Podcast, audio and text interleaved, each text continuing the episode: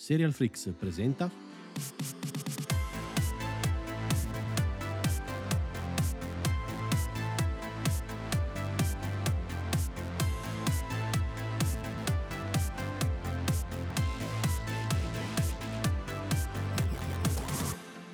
Benvenute e benvenuti e benvenute al nuovo episodio di Arcade, il podcast di SerialFreaks dedicato ai videogiochi. Io sono sempre Andrea. Oggi abbiamo Mattia ospite. Ciao Mattia. Ciao. Ma prima di passare al tema della puntata, volevo come sempre ringraziarvi degli ascolti degli scorsi episodi, soprattutto quello sui Pokémon che un po' prevedibilmente è schizzato alle stelle, nella top degli episodi più ascoltati. Come sempre ci trovate su tutte le piattaforme podcast e sui social Twitter e Instagram come Arcade_podcast e anche su YouTube e Twitch, anche se per ora non c'è nulla, ma prossimamente speriamo di riuscire a fare qualche live. Bene, torniamo a noi. Ciao Mattia, benvenuto. Grazie mille. Come avrete visto dal titolo dell'episodio, questa è una di quelle puntate tematiche, diciamo. Noi qui ad Arcade affrontiamo sia puntate sui singoli giochi, come abbiamo fatto appunto con Pokémon, Elden Ring eccetera, e puntate un po' più di ampio respiro, come abbiamo fatto per la narrazione, dove abbiamo affrontato 1.000 milioni di temi che magari prima o poi approfondiremo in altre puntate. E questa volta insomma affrontiamo un po' il tema della rappresentazione, soprattutto LGBTQIA+, ma in generale delle minoranze insomma nei videogiochi e in chi li fa, di cui abbiamo un rappresentante qua perché insomma non sei qui propriamente a caso, ma per un paio di motivi insomma. Esatto, di cui uno appunto è che sei tu stesso un game developer. Yes. E vabbè, mi autointroduco, facciamo cosa. Allora, io sono Mattia, come ha detto appunto adesso Andrea. Mi occupo di un po' di cose diverse. Tra le varie cose sono un pezzo di Home of Games, che è un piccolo studio indie dove creiamo giochi, principalmente cercando di portare alla luce i discorsi di marginalità e cercare di trovare un po' di prospettive nuove, diverse dal solito sul fare giochi, e di Lemmo Rivolta, che è un collettivo un po' più ampio dove ci occupiamo anche più in generale di cultura ludica e diffusione della cultura ludica, e abbiamo in ballo un po' di progetti, tra cui ad esempio questo weekend ci sarà un festival convention che abbiamo organizzato dal nome Invisibil3 a Firenze, e che vabbè, immagino che poi magari ci sarà occasione di parlarne dopo, non sto a perdermi ora sul tema. Approfondiremo sicuramente tra un po', anche perché appunto mi interessa moltissimo questo evento, questo tipo di evento. Vabbè, partiamo intanto, visto che è un argomento molto ampio e volendo potremmo fare puntate di ore, ma il tempo è limitato. Purtroppo abbiamo il timer che va avanti, ci dice. Sì, tipo ghigliottina esatto. che scende pian piano. Vabbè, intanto, quando si parla di rappresentazione, di che cosa si parla? Fondamentalmente, credo, non so se è una definizione universale, di solito quando ne parlo io intendo appunto il vedere rappresentate delle minoranze, che siano appunto quella LGBTQIA+ o altre, minoranze appunto etniche o di genere eccetera, nei media. Il fatto che comunque i media sono centrali nel veicolare storie e messaggi con i loro personaggi è importantissimo, perché dà validità a quei personaggi. Essere rappresentati nei media significa esistere fondamentalmente al giorno d'oggi. Un po' il grande potere delle narrazioni, no? Come si dice spesso, cioè una buona parte della nostra vita sociale e personale passa dalle narrazioni che abbiamo di noi stessi e da quelle che ci vengono raccontate da fuori. Quindi sì, sicuramente l'accezione principale di rappresentazione è quella che dici te. In realtà una cosa interessante proprio è stata che, discutendo con altre persone per la costruzione di Invisibile.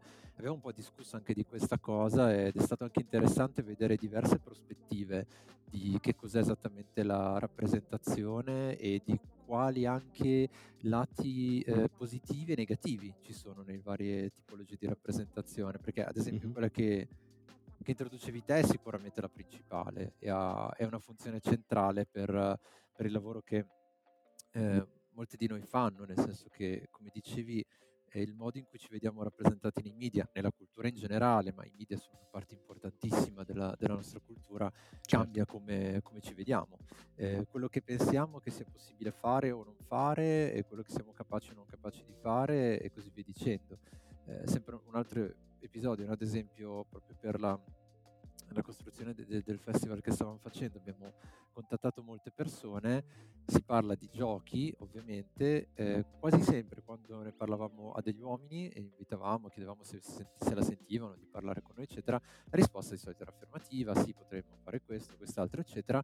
Quando parlavamo con delle donne quasi sempre la prima risposta era ma non so se ho qualcosa di interessante da dire, quando ovviamente non è che richiamavamo perché erano lì per appoggiare chiaramente persone, competenti esatto, che avevano cose da dire. Che ce l'hai qualcosa di interessante da dire esatto, o da dare comunque. Però ad esempio no, nel mondo del gioco, dell'informazione ludica, quante donne ci sono che parlano, cioè tipo a me viene in mente la Sperandio, come dire, tra i pochi nomi rilevanti che ci sono, quindi è anche normale che poi se sei una donna la cosa che pensi è ma io evidentemente non ho qualcosa da dire, no? Come al solito il potere della rappresentazione, non vedersi in certi ruoli fa sì che una parte di te si convinca che in quel ruolo tu non ci debba stare, tu non ci possa stare. Esatto. Quindi in quel senso sì, la rappresentazione, diciamo quella più immediata, quella visiva, è estremamente importante. Poi chiaramente, come dire, spesso non è proprio sufficiente solo quello, ci sono tanti modi di introdurre rappresentazioni che sono puramente, come si suol dire, tokenistiche, no? Cioè un personaggio messo lì solo per... essere un token, un numero esatto, quando in realtà quel personaggio non sta raccontando niente della realtà che riguarda quella minoranza, quella realtà marginalizzata e così via dicendo. Quindi la rappresentazione può essere anche un po' un'arma a doppio taglio in questo senso. Per cui era questo che intendevi prima quando dicevi i lati negativi della rappresentazione?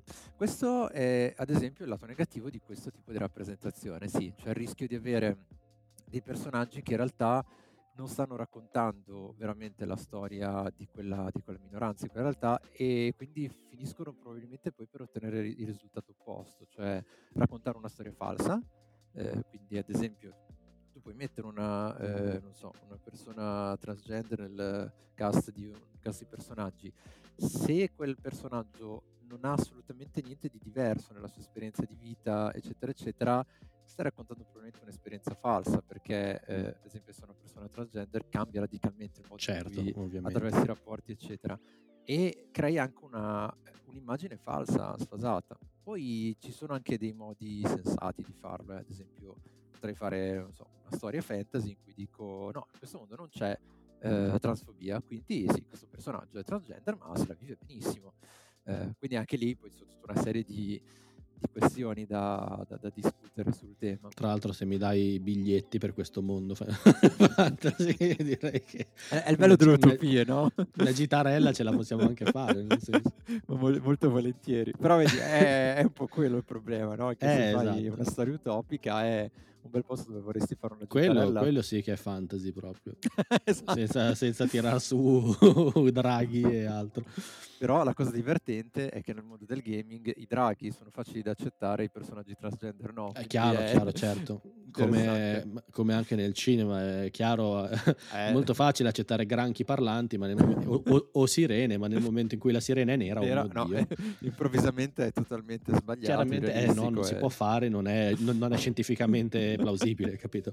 Oddio, mi ha fatto tornare in mente la questione della pigmentazione della pelle sott'acqua. Vabbè. Sì. Tra l'altro no, poi mi è venuta in mente questa scena bellissima che girava sui social, poi va bene, potrebbe anche essere fake, ok, facciamo finta che non lo sia, delle reazioni di queste bambine nere nel vedere il trailer della Sirenetta, che avevano gli occhi a cuore assolutamente, non si erano mai viste, no? Abituate a vedere la Sirenetta di un certo tipo, principesse Disney o principesse in generale di un certo tipo, finalmente vedersi, perché alla fine è quello, vedersi in un cartone animato in quel modo, in questo caso un film live action, ma ok, era incredibile per loro, cioè vedevi proprio una reazione fantastica. Ma anche quando uscì Black Panther ci furono anche, vari video del genere, cioè lì credo che chiaramente siano quei video che fai un po' chiappalike, però sì, sembravano reazioni oneste, cioè. Esatto, l'idea che passa è vera, nel senso tante persone immagino che nel mondo, probabilmente non filmate da nessuna videocamera, ma nel mondo abbiano avuto questa reazione, ed è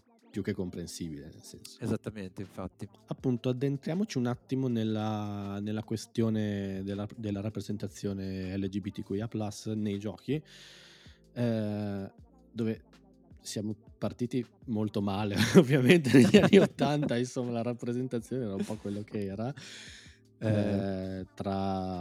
tra insomma stereotipi per le persone omosessuali, perché trans da gender non ne parliamo nemmeno, semplicemente non esistevano, se non come personaggi travestiti, ecco, lì c'è un episodio metto divertente tra virgolette perché è tremendo, adesso purtroppo non mi viene in mente il nome del gioco, era un gioco stile Street Fighter, è sempre più o meno di quel periodo, dove a un certo punto introdussero un personaggio femminile. Mm-hmm. Poi il temitano disse però cioè, non è bello far menare una donna in un gioco, certo. Quindi cosa facciamo? Trasformarono il personaggio in transgender e questa era stata la loro soluzione al problema, quindi, certo, ecco, quindi così era corretto menare, certo, così era corretto, quindi ecco, quando vedi queste cose dici sì, cioè, se non altro abbiamo fatto della strada, ecco, mettiamola così.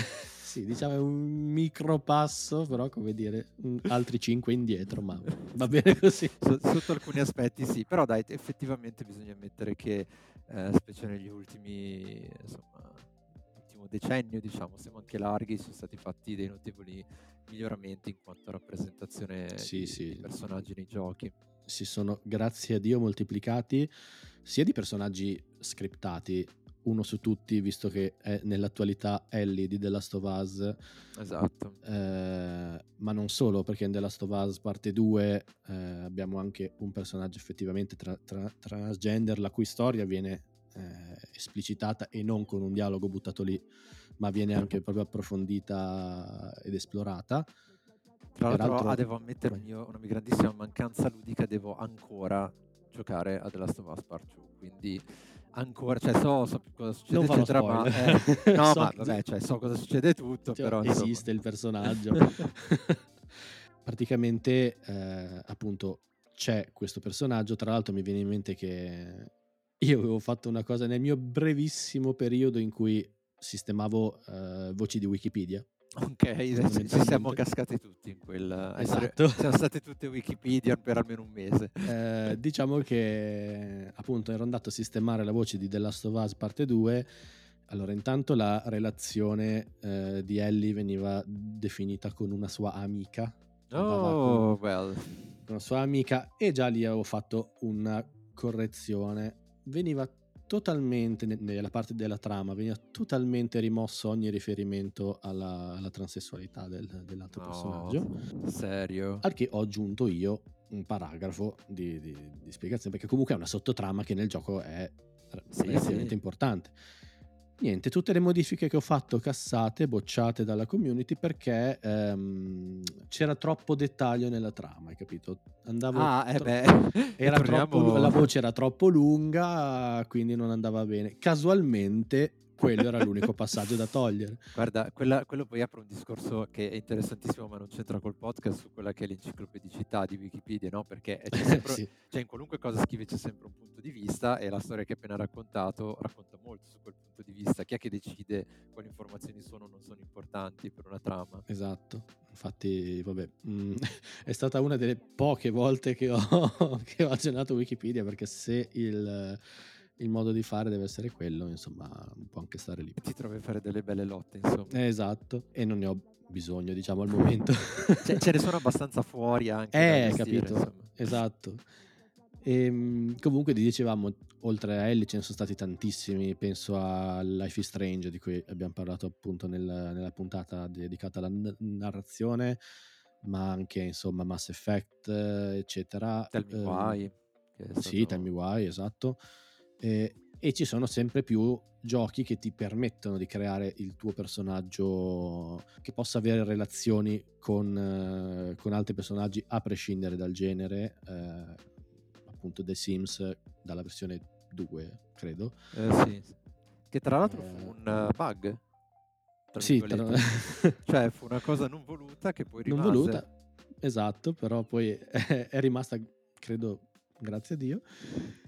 Cyberpunk 2077 aveva grosse opzioni, però anche lì sai c'è sempre quella, quello è un caso molto interessante in effetti, quello di Cyberpunk 2077, parliamone, c'è sempre anche quel fatto che è cyberpunk, quindi sai queste cose un po' così. Sai la cosa interessante di Cyberpunk in realtà, no, è che ok, tu hai questa schermata iniziale, wow, puoi decidere anche addirittura i tuoi genitali quali sono, benissimo, e poi però che non cosa c'è fa? Esatto. Perché all'atto pratico, dopo aver fatto questa decisione, chiusa lì, cioè non ha nessuna influenza reale. Esatto. Altra cosa, nel mondo di Cyberpunk tu puoi essere bizzarro quanto vuoi, avere il genere che vuoi, alla fine le opzioni poi sono sempre binarie, non sì, si esce certo da quelle. Il resto del mondo no, cioè il resto del mondo è cisgender e per lo più eterosessuale, non tutto fortunatamente, che anche lì dici siamo in Cyberpunk 2077, ma aspetterei che ci sia stato, non dico non chiamiamo l'evoluzione, un cambiamento della società, un minimo, esatto, visto che c'è stato in qualunque altra cosa, esatto, magari no? Anche solo estrapolando quello che c'è ora, no? Cioè, i veri lavori Cyberpunk erano super avanti su queste cose. Vedere un gioco come Cyberpunk fa un pochino ridere, perché dici potevate anche lanciarvi un attimino, dai, ecco. Tipo bravo ma non si applica, sì, siamo un po' a quel livello lì, insomma, esatto. E tra l'altro invece tralasciando un attimo le produzioni AAA, molta di questa rappresentazione viene dai giochi indie, insomma dagli sviluppatori indipendenti. Il primo esempio su tutti, ma perché l'ho giocato veramente da poco, non l'ho ancora finito, è Celeste.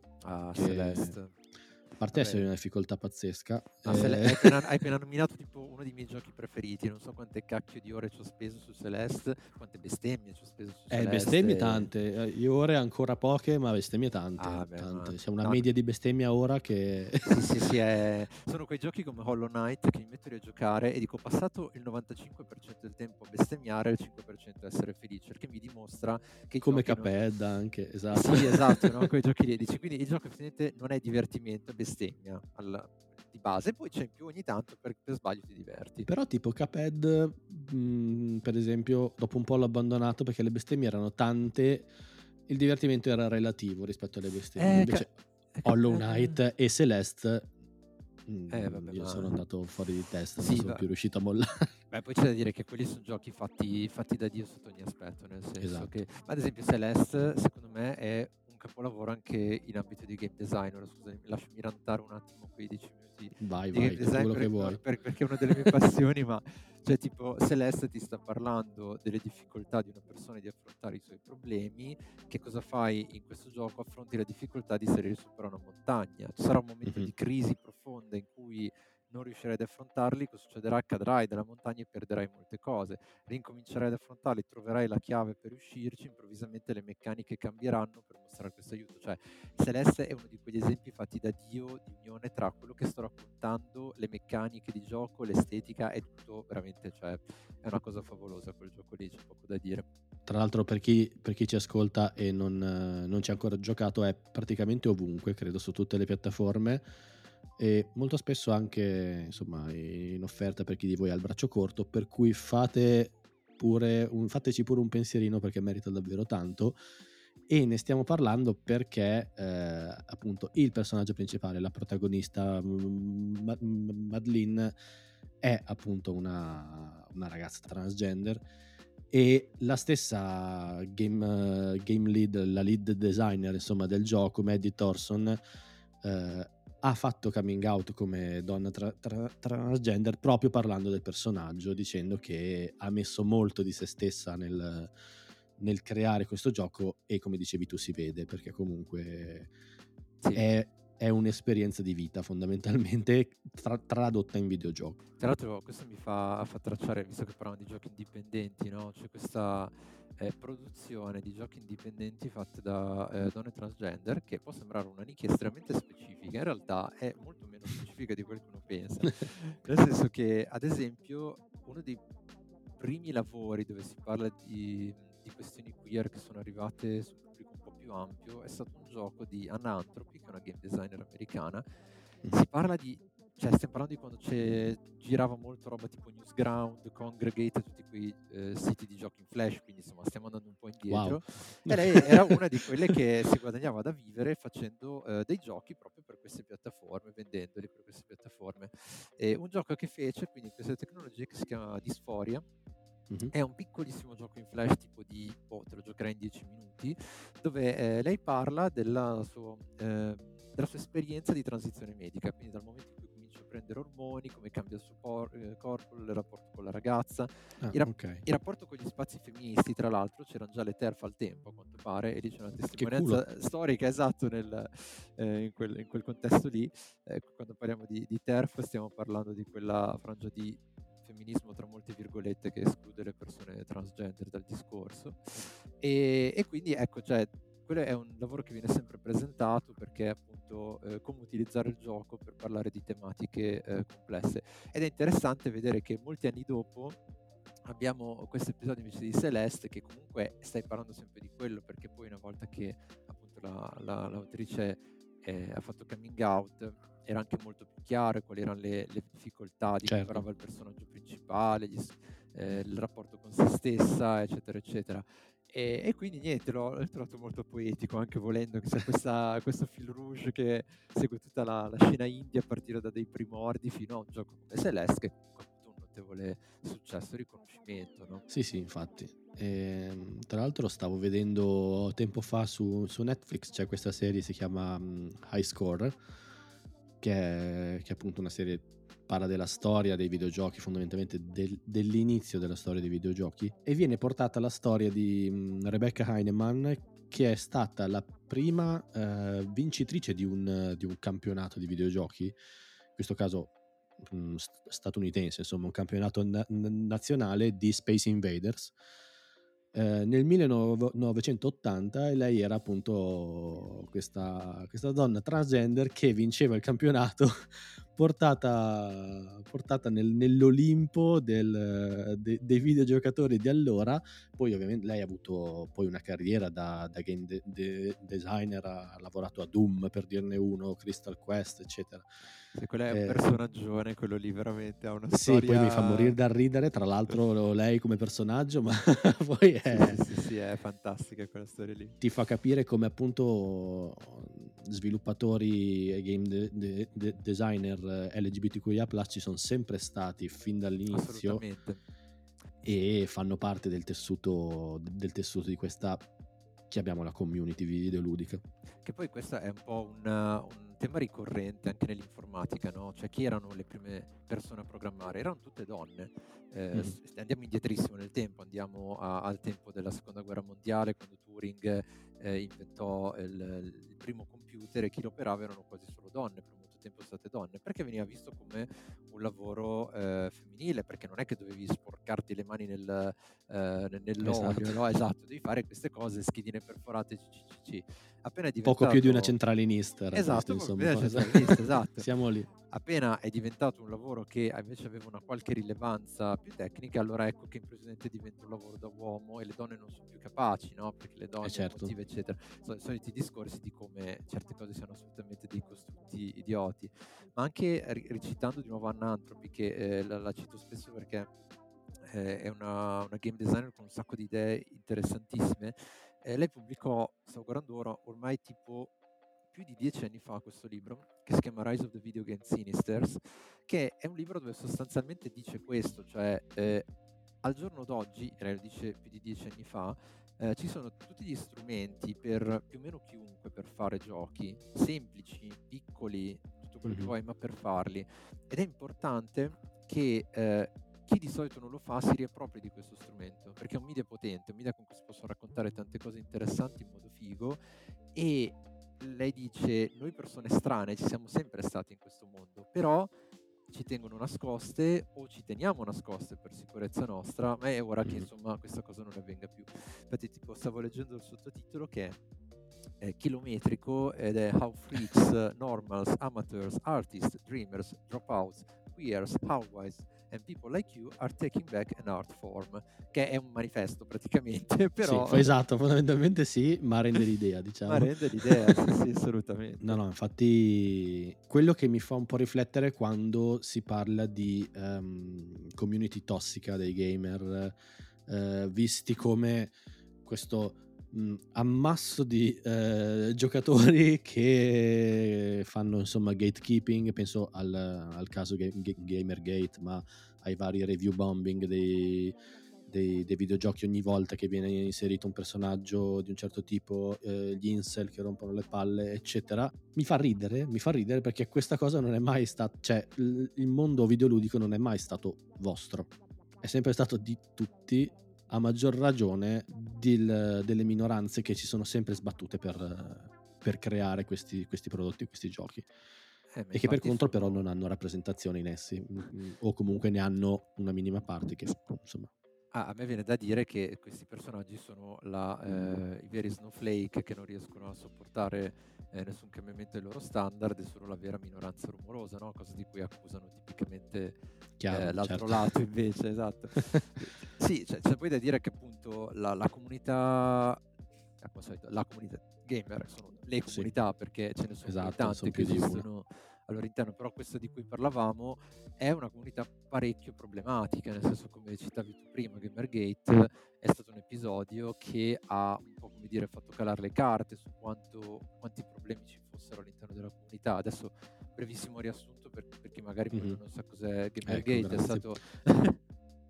è stato un episodio di ormai appunto anche lì circa 10 anni fa, tutto partito in realtà da un pretesto in buona sostanza, cioè ci ricolleghiamo ai discorsi che facevamo prima.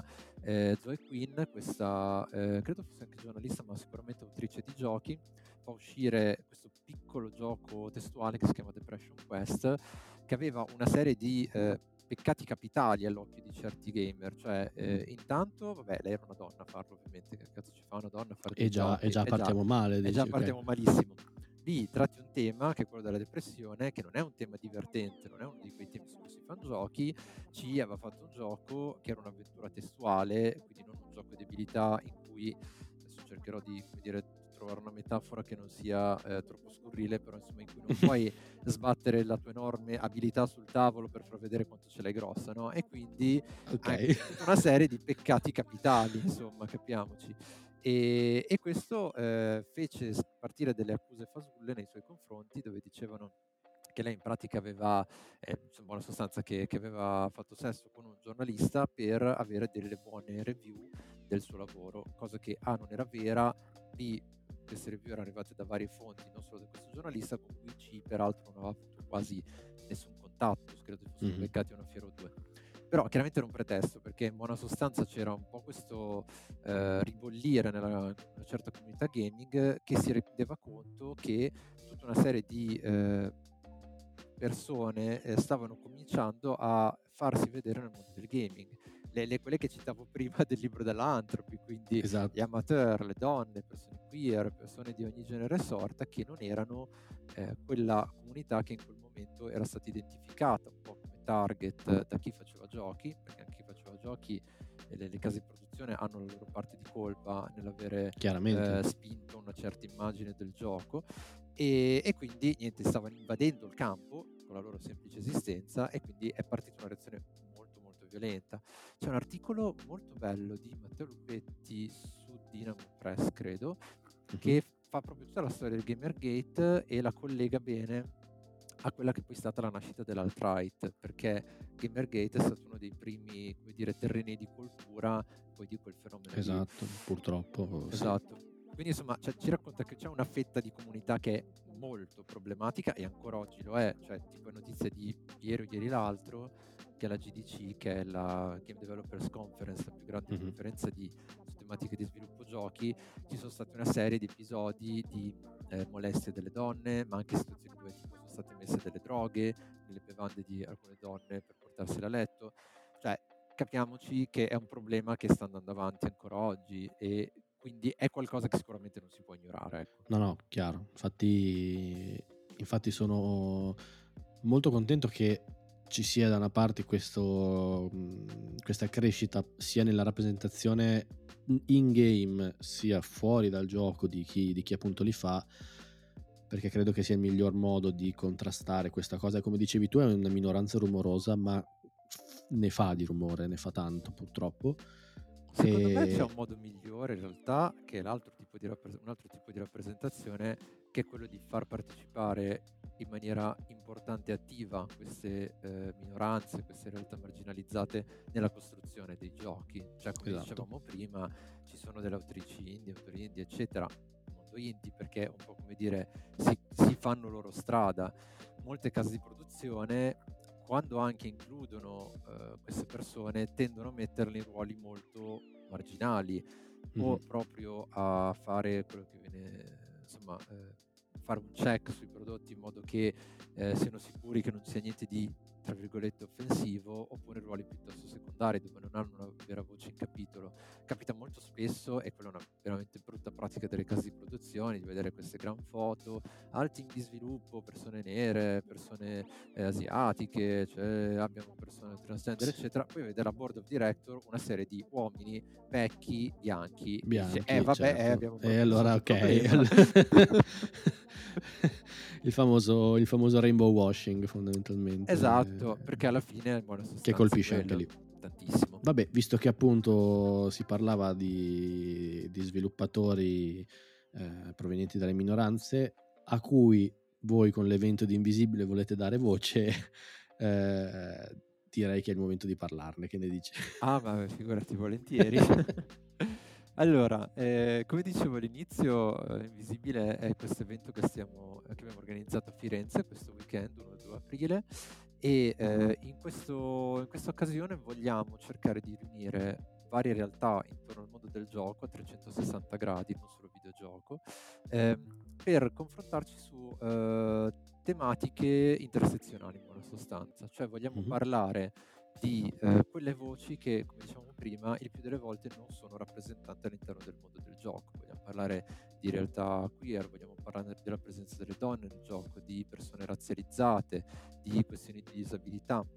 Chiaramente è un tema ampissimo che si declina in 120 cose diverse. In questa prima edizione abbiamo cercato di trovare un modo per fare un po' uno sguardo complessivo su varie tematiche che secondo noi erano importanti, con assolutamente la speranza poi che nelle prossime volte si giungano anche altre persone con punti di vista diversi dai nostri, perché quella è una cosa a cui noi crediamo molto, cioè che non basta mai un punto di vista solo per trattare le cose, ne servono tanti. Chiaro. Infatti, wow, come stiamo facendo noi oggi, bellissimo, nel nostro piccolo, l'infarinatura in generale, e poi andremo esatto.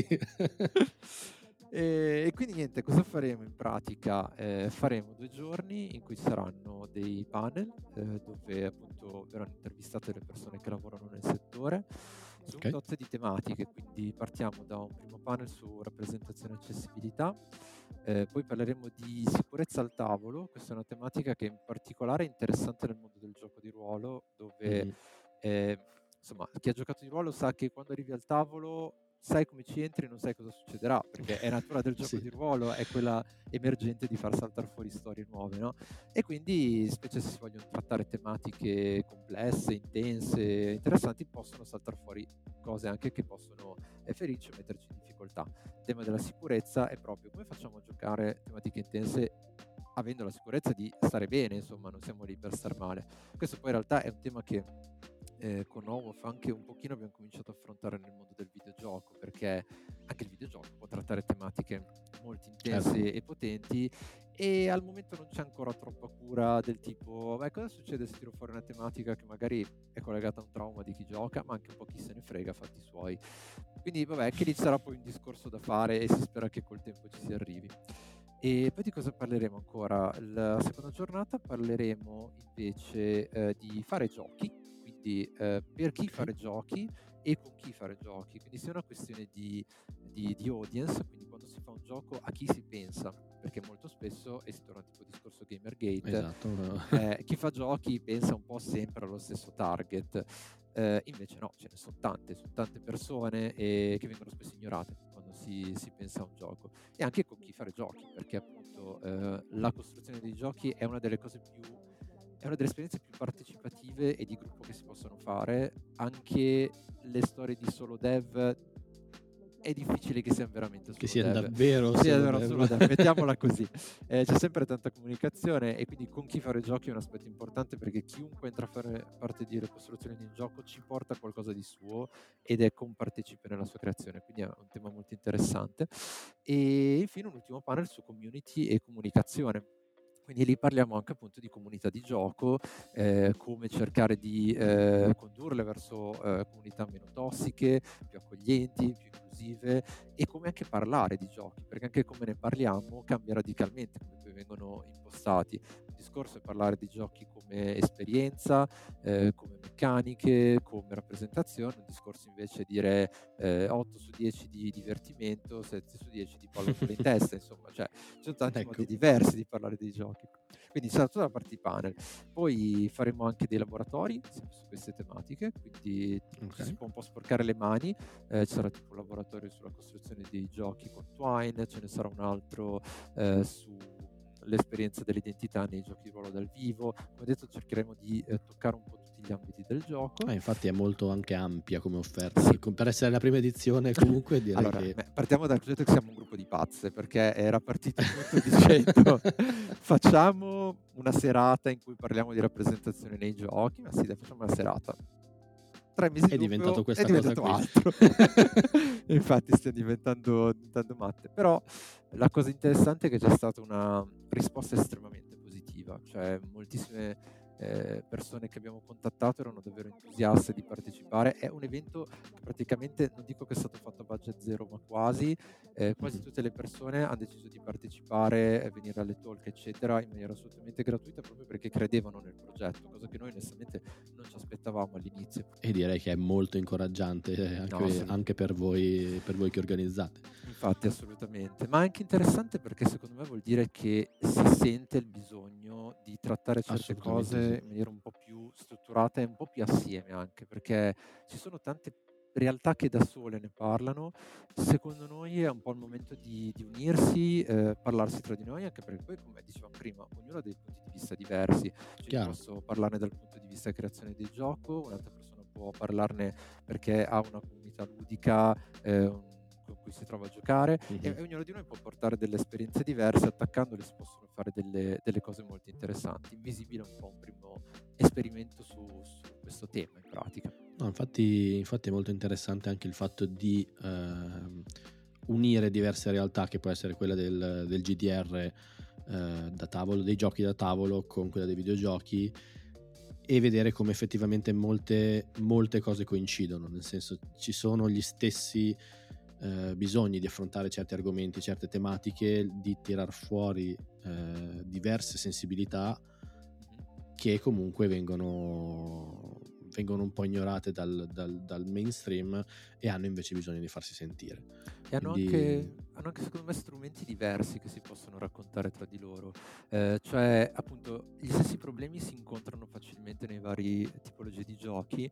Ogni tipologia di gioco ha sviluppato strumenti diversi, sensibilità diverse. C'è ad esempio alcuni tipi di giochi che sono più avanti su certe tematiche, ad esempio nel gioco di ruolo dal vivo, in particolare la scuola nord europea è estremamente avanti nel trattare tematiche intense e trovare modo per trattarle in modo che appunto non ci sia rischio per chi ci gioca e che siano comunque interessanti e accessibili. Il mondo del videogioco ad esempio è molto più avanti per l'integrazione delle meccaniche su certe questioni, quindi insomma ogni famiglia di giochi ha tanto da raccontare le altre, secondo noi. E vabbè, poi chi fa game design lo sa che in realtà le discipline di gioco sono molto più collegate di quanto non sembri in apparenza, quindi c'è tanto da raccontarsi. No, infatti è molto interessante, soprattutto per questo motivo. Tra l'altro dicevi che è a Firenze, ma sarà anche online, vero? Sì, sarà anche online. Adesso stiamo lottando per fare la parte online, perché a quanto pare l'ultima lotta contro sarà... tempo, perché doveva esserci una connettività che non c'è, quindi ci inventeremo, ci siamo inventati un modo, ma ci sarà anche la disponibilità di seguirci in streaming su Facebook e su YouTube, e una volta che sarà finita la conferenza comunque facciamo dei video ad alta risoluzione, li metteremo comunque su YouTube come archivio storico, ecco, anche perché pensiamo possano saltare fuori delle conversazioni interessanti, vogliamo che ci siano. Poi, detto per inciso, non l'avevo ancora detto, ci sarà anche una ludoteca attiva durante tutto questo festival. Quindi, giustamente, perché si gioca lì, pure anche lì noi, perché avevamo detto, una volta facciamo tutte queste cose, cosa facciamo? Non facciamo giocare ai giochi di cui parliamo, eccetera, facciamo non anche si quello. Parla e basta dei giochi, si giocano i giochi. E quindi sarà la ludoteca con giochi da tavolo, giochi di ruolo e angolo videogiochi anche, quindi pure lì qualunque cosa vi interessi, insomma, c'è. Fantastico, direi. Grazie anche per questo, a te e al tuo collettivo di cui fai parte, per aver creato questa cosa, perché comunque ce n'è bisogno, secondo me. Io appunto gioco di ruolo, ho la fortuna di essere all'interno di community che prendono molto sul serio la questione della sicurezza al tavolo, e quindi è sempre una tematica che negli eventi viene tirata fuori e super safe. È una cosa che mi fa molto piacere che venga portata altrove, che venga fatta conoscere in giro, perché credo che sia importante per la sicurezza di tutti, per il divertimento di tutti, visto che comunque si gioca, e che quindi insomma ci sia qualcuno che ne parla, fondamentalmente. Ma anche perché, appunto, come dici te, alla fine, no? Sarà ben più facile giocare, rilassante, divertente giocare, se so che quando mi siedo a un tavolo non mi troverò delle tramvate in faccia, no? Esatto. Cioè, è così come è anche più interessante giocare se invece voglio effettivamente trattare delle tematiche intense, sapere che ho dei modi per gestirle senza rischio delle tramvate in faccia di nuovo, quindi esatto, cioè, alla fine ci guadagniamo tutti, non si vede perché non farlo. E senza traumatizzare altri, insomma, nel mentre, insomma, però, si può evitare, è meglio. Però le comunità gamer, appunto, torniamo al discorso di prima, c'è sempre un po' questo celodurismo per cui certe tematiche, vabbè, ma se ti traumatizzano è un problema tuo. Mi è capitato di leggere delle cose tremende anche da persone piuttosto rilevanti nel mondo del gioco di ruolo, che purtroppo sì, tremende riguardo, ecco. Ma anche solo viene da pensare, cosa stupida, alle polemiche che ci sono state recentemente perché alcuni sviluppatori, grandi, piccoli, sempre più spesso introducono la modalità molto facile, che fondamentalmente è: ti godi la storia senza bisogno di bestemmiare come facciamo noi su altri giochi senza bisogno di tirar giù ogni santo del calendario, che magari c'è chi si vuole godere semplicemente una storia interattiva, diciamola così, e anche qui apriti cielo, allora cosa la fai a fare? Allora leggiti un libro. Che poi Celeste, tra l'altro, è un esempio ottimo di questo. Celeste ha quello che viene chiamato l'assist mode, dove puoi proprio regolare vari aspetti dell'esperienza di platforming nella maniera che ti viene più comodo. Allo stesso tempo Celeste, credo siano dei platform, cioè quando arrivi negli ultimi livelli, tipo la parte di farewell, è senza dubbio uno dei platform più difficili che esistano, assolutamente sì, ma in assoluto proprio. Quindi insomma, cioè, è una dimostrazione del fatto che puoi coniugare un'estrema difficoltà con degli strumenti a un'accessibilità comunque più alta del possibile, che poi quello è il discorso, cioè è il solito discorso, cioè non è che se ti metto l'easy mode ti sto togliendo l'hard mode, è ancora lì, o ti sto obbligando a fare la easy mode, nel senso è lì per un diverso pubblico che non sei tu, hardcore gamer di sta grandissima minchia. Che poi è lo stesso discorso di chi dice però i matrimoni gay non vanno bene, ma mica ti obbligo, ma mica devi sposarti tu, esatto. Sposare io, tranquillo, non è un problema. Infatti basterebbe capire questo piccolo concetto per migliorare il mondo di tantissimo, però purtroppo c'è un po' di difficoltà, c'è da lavorarci su, insomma, ecco. Mettiamola così. C'era una cosa, scusa, che mi sono dimenticato prima di chiudere, perché l'evento di Invisibile, volevo dire, siamo come Lemmo Rivolta, che lo stiamo organizzando, ma c'è anche Archigamers, che è il gruppo ludico di Arcigate Firenze, e Pink, che è un gioco da tavolo estremamente interessante, se vi capita di provarlo, fatelo. È un gioco da tavolo che parla di femminismo. In pratica è letteralmente un gruppo di donne che lottano contro il patriarcato, quindi quello è il gioco. Ah, okay. Quindi siamo queste realtà che abbiamo organizzato e abbiamo ricevuto un grandissimo supporto in realtà da un sacco di gruppi ludici in giro per tutto il Nord Italia, ma solo perché la parte poteva raggiungerci a Firenze più comodamente, certo. Sì, cioè era per dire che è stato veramente un evento partecipato da tante realtà, cioè non è una cosa fatta da una singola realtà, c'è stata veramente tanta partecipazione. Bene, mi fa veramente molto piacere e vi seguirò il più possibile, yes. Streaming permettendo questo sì, ma streaming o indifferita nel caso. Ah, ma quindi anche quello, nessun problema. E va bene, direi che siamo in perfetto orario, la ghigliottina non ci sta ancora colpendo, quindi scappiamo prima che sia troppo tardi. Scappiamo, esatto, che la testa mi serve. No, scherzi a parte, ti ringrazio tantissimo per essere stato qui ad Arcade. Ma grazie a la tua testimonianza e le tue conoscenze nell'ambito della rappresentazione. Ma grazie, insomma, per l'ospitalità piuttosto. Figurati. E spero ci sarà modo di approfondire in altre puntate, anche voi che ci state ascoltando, se qualche argomento che abbiamo toccato così un po' correndo in questo episodio vi interessa, volete approfondire, al di là di seguire questo weekend l'evento Invisibile su YouTube e Facebook, o a Firenze se siete da quelle parti,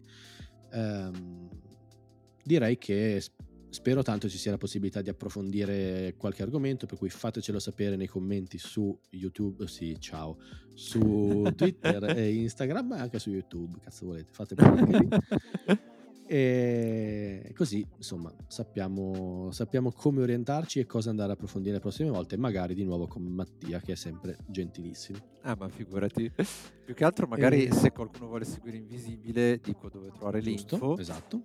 Invisibile.it col 3 finale al posto della E, il sito, Invisibile con sempre con la 3 su Instagram, dove trovate anche praticamente tutte le ospiti, le vedete, potete anche sentire un pochino di cosa parleranno. Perfetto, grazie mille di nuovo. E invece per Arcade sapete ormai a memoria che i social sono Arcade_podcast e ci trovate su tutte le piattaforme. Se ci state ascoltando da Spotify o Apple Podcast potete lasciarci una recensione, e su Spotify potete anche rispondere al sondaggio che, insomma, ci fa piacere sapere se l'episodio vi è piaciuto, se volete approfondire qualche argomento, insomma, fateci sapere che ne pensate.